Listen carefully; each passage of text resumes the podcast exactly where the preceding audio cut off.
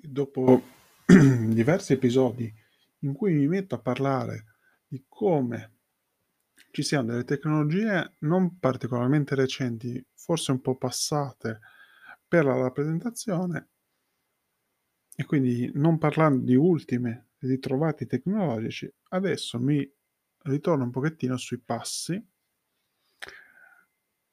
E eh, in questo episodio andiamo a parlare di quello che sarebbe lo stato di salute della stampa 3D. Stampa 3D che è stato il treno su cui salire un pochettino con questo podcast, in cui ci sono stati molti, molti episodi apprezzati in passato, in cui c'è stato un po' di discussione su quello che sono i materiali, le tecnologie che le fanno muovere, la magia nera che ci sta dietro e oggi vediamo un pochettino un po' come se fossimo un po' all'obitorio o al pronto soccorso. Quale delle due sicuramente siamo come ambientazione? Secondo voi? Ci proviamo a vedere un po'?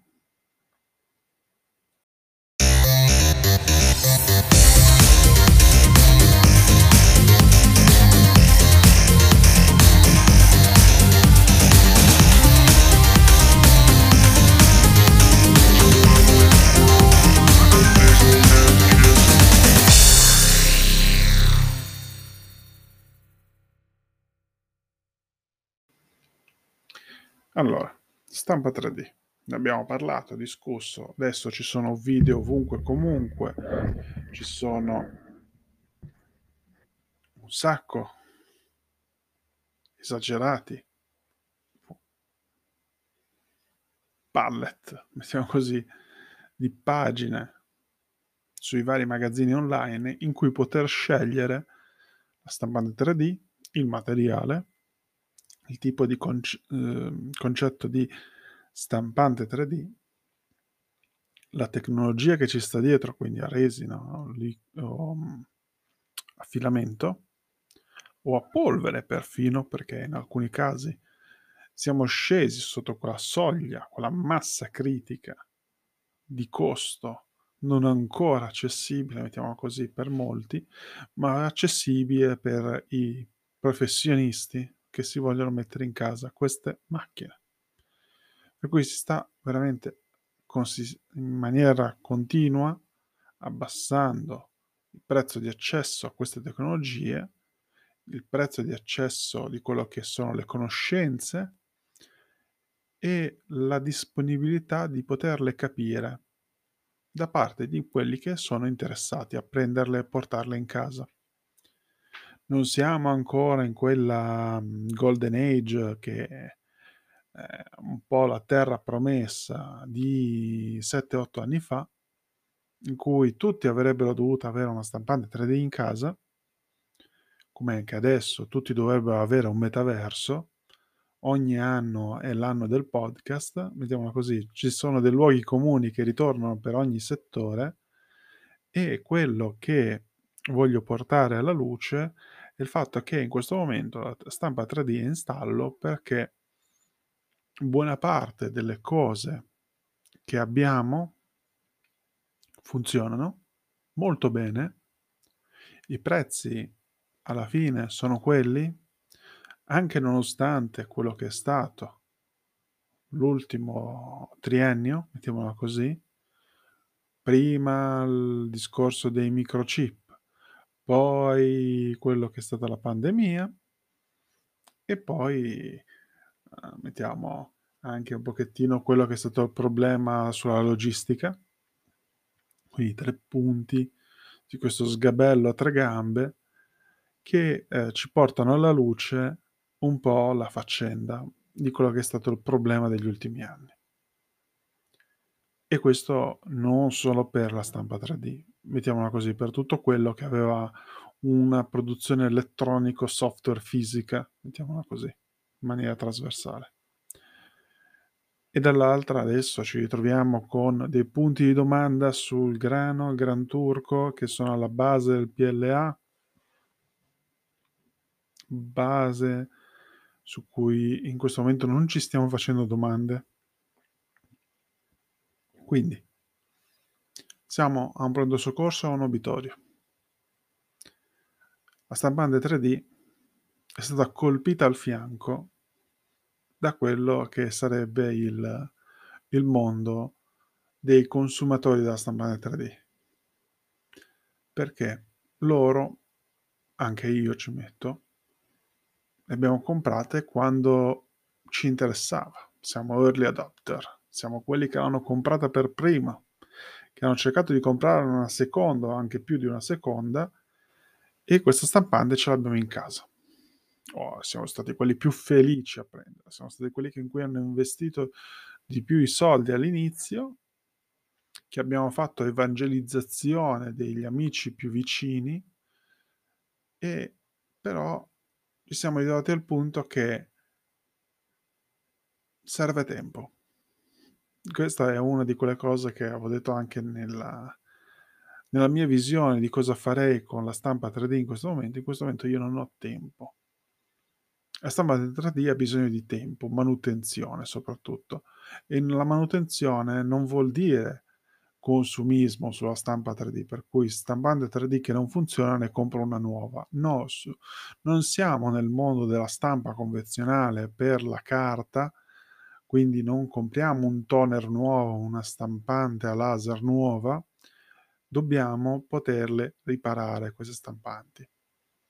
Non ci sono ancora i punti come quelli per gli smartphone dove poterli portare a fare la riparazione, quindi cambiare il vetrino, eh, sistemare quella che è la batteria, per esempio, eh, capire perché non si riaccende più perché c'è caduto in acqua ma non vogliamo metterlo, cioè quelle cose che succedono per questi generi di prodotti elettronici di consumo, largo consumo per le persone che non hanno tempo per poterci stare dietro, devono prenderli che funzionino e eh, utilizzano la garanzia per quello che significa, quindi una, un supporto a quello che è l'utilizzo del prodotto nel tempo, fatto di parti che potrebbero difettare nel tempo e di quello che potrebbe essere un misuse o uh, utilizzo malevolo, comunque coperto da quelli che sono discorsi legali e di vari test effettuati, per cui di per sé alcune certificazioni o quant'altro dovrebbero coprire queste cose. Benissimo, questo qua però per i prodotti di uso convenzionale. Le stampanti per casa per dove ci carichiamo la carta, l'inchiostro o il toner, queste qua adesso iniziano a essere effettivamente eh, dei prodotti di estremo largo consumo, un punto sostanziale dove eh, continua a essere più conveniente comprare una stampante nuova anziché cambiare le cartucce. Ok? Siamo a questi punti sempre. Per quanto ci siano produttori di terze parti per abbattere questi costi. Oppure soluzioni alternative con i serbatoi e quant'altro. Questo qua però è sempre riguardo i prodotti che sono di largo consumo e che sono nati in questa ondata di consumismo estremo e non sono pensati per essere di uso professionale. Una stampante casalinga eh, presa per una cinquantina di euro dove ci carico una risma di fogli, stamperà quella risma di fogli, poi a un certo punto la cinghia cederà ma la cinghia che è all'interno è fatta apposta per quella stampante, non si trova a scaffale, bisogna mandarla in riparazione e andrà cambiata. Se in garanzia sarà coperto, in alternativa sarà questione di altro. Però questo è un'altra storia, come già detto. Una stampante 3D che eh, salta gli step che si intasa perché il materiale non si è riscaldato bene secondo la dicitura che uno ha preso, che eh, l'estrusore si svita per la troppa pressione, che si spaccano le giunzioni, oppure semplicemente che ha fatto troppe ore rispetto per quello per cui era progettato, per cui era comunque una stampante da grande utilizzo, oppure ci siano dei connettori che a furia di stare col calore iniziano a perdere la forma e il contatto giusto o si ossidano. Tutto questo non è coperto eh, direttamente sulle stampanti 3D. O comunque può essere coperto, può essere fatta manutenzione, ma va mandata a casa madre. Quindi bisogna reimpacchettare tutto, sempre che uno abbia il pacco in cui inserire la stampante 3D e mandarlo a casa madre. Casa madre può essere, nella migliore delle ipotesi, ipotesi a Shenzhen, no? Quindi va rimandata in Cina, cosa che spesso queste aziende preferiscono di non fare. Cioè vi dicono ti rimandiamo uh, una stampante intera, ci conviene mandarti una stampante intera nuova anziché sì, ripararti la tua. Tanto le abbiamo in una qualche logistica ancora una di, lì vicino. Se, se ancora nei 30-40 giorni, un anno, due circa, per quello che riguarda la copertura della comunità europea. No? Siamo a questi punti. Gli conviene mandare una stampante 3D completa, quasi. Oppure, nella migliore delle ipotesi, ti sei affidato a una delle start-up del tuo paese o di paesi limitrofi in comunità europea. Quindi vuol dire mandare un pacco o un pallet in cui c'è la tua stampante, fatta e finita, viene mandata da loro e loro si occuperanno di ripararla a un costo di manodopera europea, per cui non stiamo parlando di una manutenzione eh, ordinaria, sostituzione di un bullone, stiamo parlando di una manutenzione straordinaria per un prodotto semi-professionale o professionale. Per cui questo prodotto costerà come la manutenzione vera e propria che uno non si era messo in tasca di poterla fare. E questo è, è quello che si, si sta rivelando sul lungo periodo. Poi ci sono le comunità, cioè quelli che alla fine sanno smanettare, per cui ci sono quelli che ci metteranno le mani dentro e sistemeranno e faranno un prodotto custom, per cui in quel momento lì risolvono la situazione. Sul lungo termine il punto di domanda è una volta che quella soluzione custom non reggerà più, chi è che sistemerà quella stampante? E da qui un pochettino il discorso dello stallo, cioè in quanti si stanno trovando nel momento in cui devono dover fare manutenzione a questi prodotti, sia che si tratti di quell'affilamento che quella resina, sia che si tratti di un prodotto di importazione o di esportazione limitrofe, mettiamola così. E, ehm, quindi cosa ci troviamo di fronte? Ci troviamo di fronte a un problema legato a quello che è la stampante in, sé, che la stampa 3D è un prodotto che sta avanzando ogni anno in precisione e qualità, cosa che ogni anno è meglio, cioè se uno va a vedere la carta è sempre meglio, come avviene per smartphone e quant'altro, oppure ci dobbiamo preoccupare per la, il cimitero degli elefanti, mettiamola così, in cui finiranno le stampanti 3D eh, degli ultimi anni, di quelli che le hanno già comprate, in attesa di acquistare quelle nuove.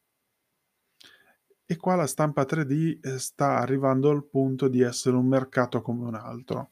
Questo mercato come un altro in cui il dubbio è cosa ce ne facciamo delle carcasse, cosa ce ne facciamo dei rifiuti che stiamo per produrre quella cosa per cui era al suo vanto all'inizio del tipo le stampanti 3D sono open source perché le persone le conoscono, il problema è che non tutte le persone le conoscono, non tutti hanno manu- manodopera disponibile per sistemare quello, dove è possibile comunque le aziende fanno dei prodotti personalizzati e questo permette di non essere più agibile nel, nella fattispecie di una persona normale, per cui la domanda è conviene buttarla, comprarla o ripararla?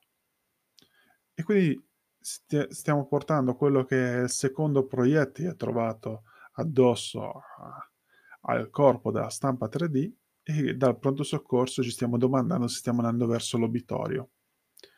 Non ci stiamo andando perché la stampante 3D alla fine troverà sempre un po' di spazio, mettiamola così, nei cuori di tutti. Per cui riusciamo a ripararle, mettiamola così, si trovano delle persone qua e là per Italia, per il mondo, per l'Europa, che possono dare una mano perché comunque rimane sempre una comunità, ci sono i Fab Lab, ci sono questi laboratori di maker che possono dare una mano, per cui vi consiglio sempre di tenere o un buon gruppo o una, una serie di contatti di queste persone per poter conoscere meglio la stampa 3D e magari scovare insieme la soluzione e diventare più acculturati, perché il problema è avere il tempo di essere acculturati. Ma ricavatevelo il tempo per essere acculturati. L'ho già detto in un altro episodio in cui eh, per poter alimentare la propria curiosità non è semplicemente mettersi lì e fissare il vuoto, bisogna entrare in contatto con le persone, bisogna uscire fare domande, bisogna mettersi lì e mettersi in gioco con tutto questo. E la stampa 3D è soprattutto questo, cioè è nato da un momento in cui si, ci si conosceva in pochi per volersi conoscere in di più, per poter espandere le conoscenze e soprattutto per dire che cosa ci voglio fare con questo tenendo conto che risponde a un sacco di domande che molte persone hanno bisogno, la stampa 3D è eh, semplicemente ha preso un brutto colpo, mettiamola così, perché è arrivato in quel plateau della sua curva di crescita in cui eh, non è necessario una nuova stampa 3D nuova di zecca ogni anno. Eh, non è necessario un nuovo materiale, è necessario semplicemente che a questo punto diventi un po' come il cambiamento che c'è stato del, della fotografia, mettiamola così anche, in cui ci siamo trovati prima a dover andare dal fotografo per sviluppare la foto, poi grazie al digitale e al computer svilupparla a casa e stamparla su una carta di nostra scelta comprata al supermercato. Quello è stato un grosso cambio e la stampa 3D deve trovare un po' questa sua via, che ha provato diverse volte, però non ha trovato il partner corretto in cui poterlo fare. Cioè, l'ho trovata la, stampa, la stampante 3D all'Aushan, ma l'Aushan non aveva un tecnico che spiegasse o ti potesse fare manutenzione in caso di rottura. Deve arrivare proprio quindi un discorso in stile grande catena che ha il suo ufficio laboratorio di manutenzione per i propri prodotti che può essere chiamato in caso di necessità e se non è la grande catena è comunque un franchise di supporto o qualcosa del genere che ti possa aiutare per questo. Se non è, mettiamo così, un discorso semplicistico come faccenda, cioè un fatto di prendere e avere di per sé un gruppo molto organizzato con le spalle economicamente a posto su cui potersi basare contro quello che potrebbe essere un gruppo di comunità autogestito un po' ehm, da garage, ok? Quindi abbiamo da vedere un pochettino che si, si arrivi a questa massa critica di necessità. Al momento, quindi, il consiglio è la stampa 3D è in stallo, sì, ma non è in discesa è un prodotto che è nato per stare quindi in un ambito per consumatori consapevoli e abbastanza professionalizzati, dove la loro professione sta nel saper conoscere cosa stanno utilizzando per ottenere le cose. Sono quelli che prima semplicemente andavano a chiederlo a qualcun altro quello da fare e poi se lo sono portato a casa, hanno imparato da altri stanno sviluppando a casa e lo stanno facendo e hanno bisogno però anche della fase successiva, devono mantenerlo, devono conoscerlo meglio. E detto per l'ennesima volta questo in, negli ultimi 3-4 minuti di podcast. Detto questo, vi ringrazio per l'ascolto. Ci sentiamo a un prossimo episodio. In descrizione ci sono contatti e link interessanti per quello che è il mio progetto e per quello che è questo podcast. Ringrazio ancora e alla prossima.